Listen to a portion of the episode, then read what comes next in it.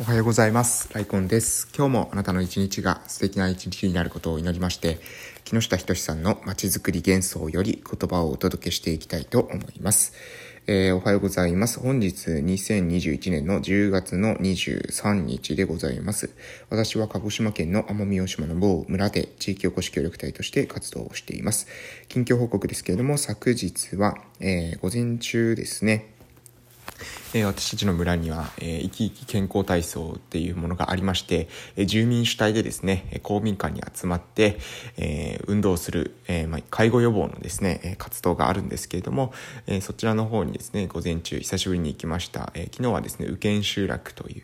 右見集落というですね、集落で行われている、え健康体操、えドゥクサ体操っていうんですけどね、ドゥクサ体操の方に参加させていただきました。で、その後、えーっとですね、キラキラクラスの方に参加したんですけど、キラキラクラスもわからないですよね。キラキラクラスっていうのはですね、えー0歳から3歳児くらい、えーまでを対象に、まあ、えーいいわゆる未満児って言われるんですね。未満児、異常児っていうふうに、えー保育の領域では、えー3歳未満か3歳以上かっていうことでね、未満児、異常児って言うんですけども、えー異常児に関しては3、4、5歳児さんですね、に関しては、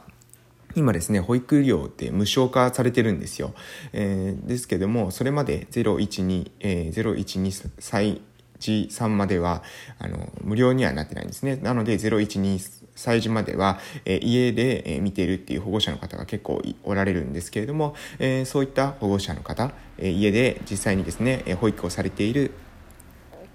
保護者の方が出てくる場所として、そういったキラキラクラスっていう場所が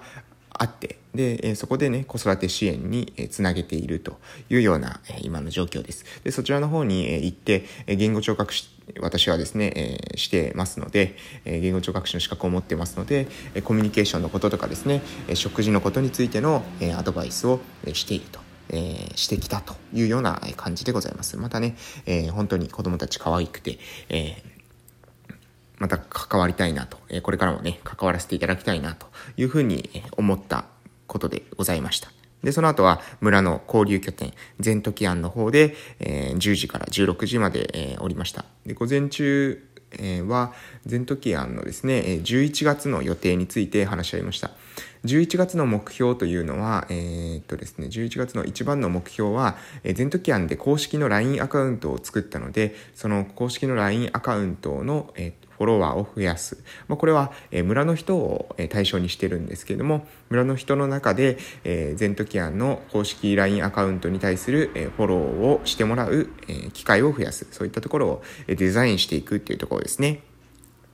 そして、えーあとは公式の LINE アカウントを増やすということと、それをじゃあ実際に達成していくために、その手段としてですね、えどういったことをするのかというと、えイベントを企画して、そのイベントのたんびに、えー LINE アカウントで、えこのイベント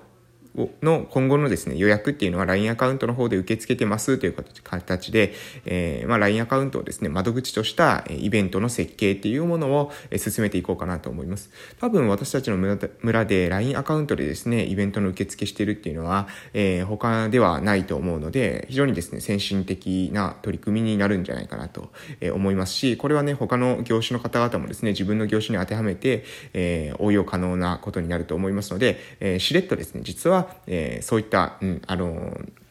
村のですね、生産性向上に向けた働きかけ、こういったやり方もあるんだよっていうこともね、提案するっていうのも、実は、あの、裏目的として、あったりします。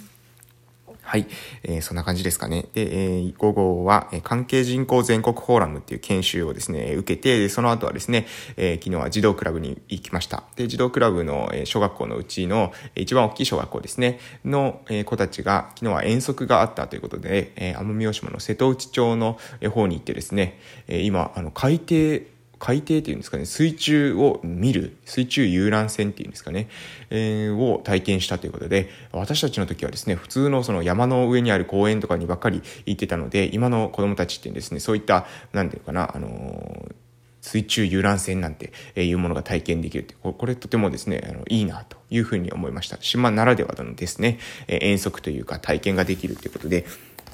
非常にいいなというふうに思ったわけでございます。はい、えー、そんなこんなで、えー、今日もですね、えー、やっと曜日ですけれども、えー、できる限りコツコツ頑張っていきましょう。あ、音がですね、響くと思いますけれども、今は、えっ、ー、と、ゼントキアンの方に来て、今やってます。えー、土曜恒例のですね、えー、絵本教室、絵本教室、読み聞かせ教室をしようと思ってるんですけども、土曜日ね、なかなかね、子供たち来れません。えー、来れませんので、まあ、ひたすらですね、私も来て、作業を基本的にはすると。まあ、子供たち来たら来たとして対応して、来なくても一応開けているよっていうようなね、え状態を今作っているというような段階でございます。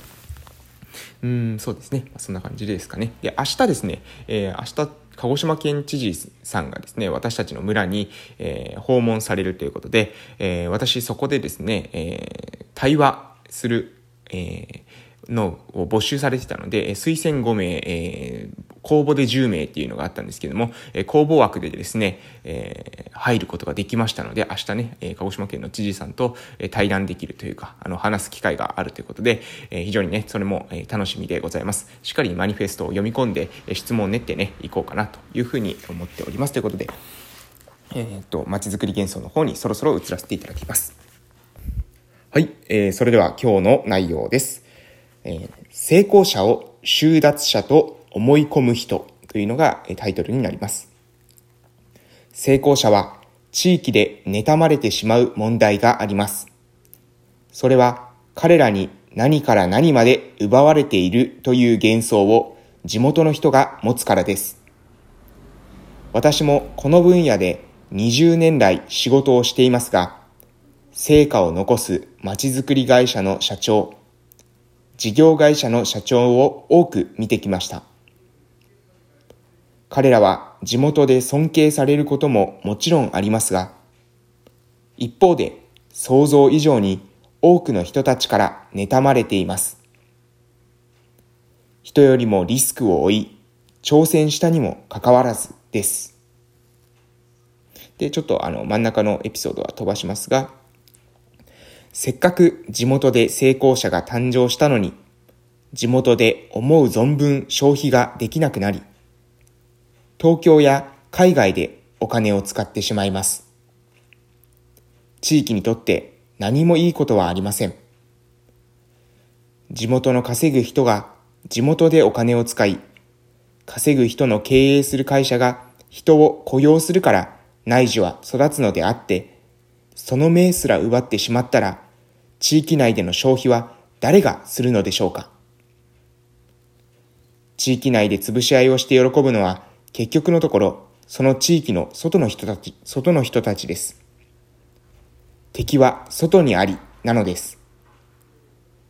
潰し合いをする限りは、新たな挑戦者はその地域で挑戦せずに別の地域に行って成功を収めることになります。